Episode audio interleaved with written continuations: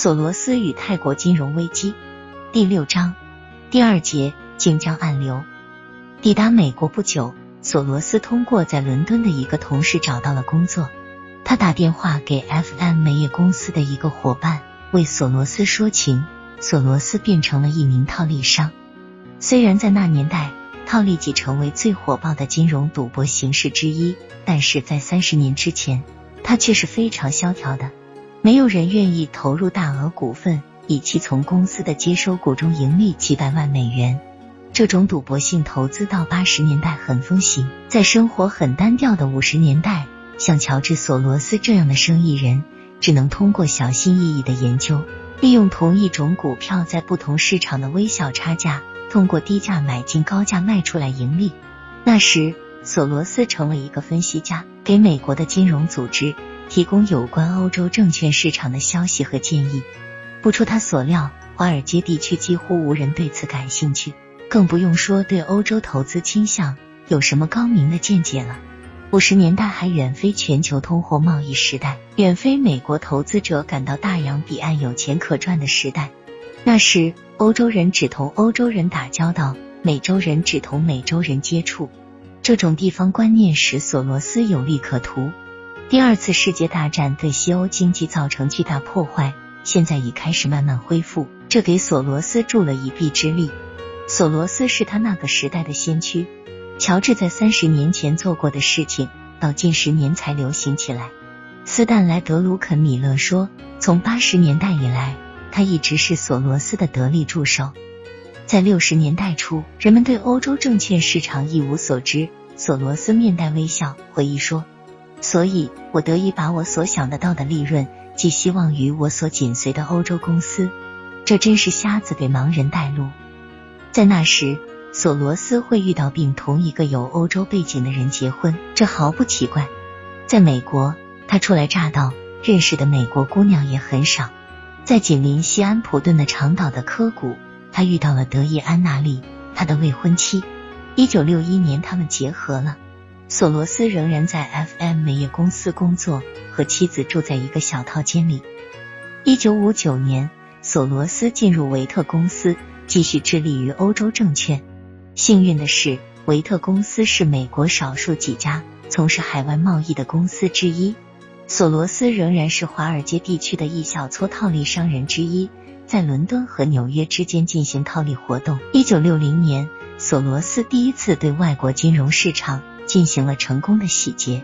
索罗斯意识到，由于公司的股票和不动产业务上涨，德国阿利安兹保险公司从他的资产价值中贴现抛售股票。他写信给其他人，要他们向阿利安兹公司投资。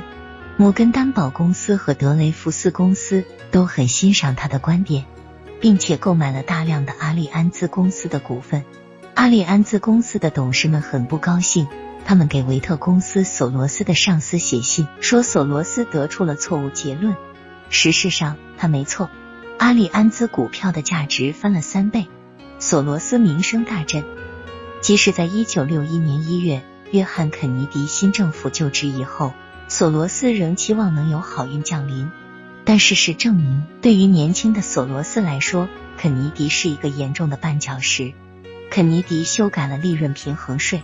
主要就是阻止美国投资者购买外国股票。对索罗斯来说，政策的转变如同地球爆炸。但是这还不足以把索罗斯打发回国。一九六一年十二月十八日，他自然而然的成了美国公民。他仍然待在美国。那时，索罗斯已经三十三岁，他仍然在成为一个哲学家还是一个投资者之间摇摆不定。肯尼迪的政策给索罗斯提供了更多的时间去做他似乎是最喜欢的事情——思考和写作关于人生的基本问题。从一九六一年开始，索罗斯把傍晚和周末都用在了意识的重复书稿的写作上。他希望通过对手稿的千锤百炼的修改，能找到一个出版商。这种经历比坐下来写第一稿更令人困惑。终于，在一九六三年。他把手稿寄给了卡尔波普，赢得这位大师的赞同将是索罗斯值得夸耀的事情。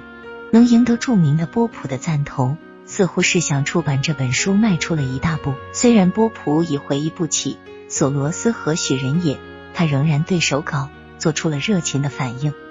然而，当这位伦敦经济学院的教授弄清楚索罗斯来自于共产党人统治的东欧国家时，波普曾一度表示失望。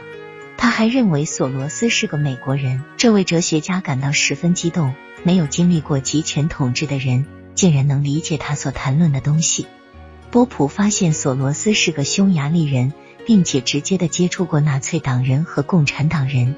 他对索罗斯的手稿。没有再进行过多的思考，他鼓励索罗斯继续考虑他的观点。索罗斯从来没有承认是什么原因使他决定再次搁置他的写作计划。不过，波普对他的手稿的冷淡的反应可能影响了他，于是做出了这一决定。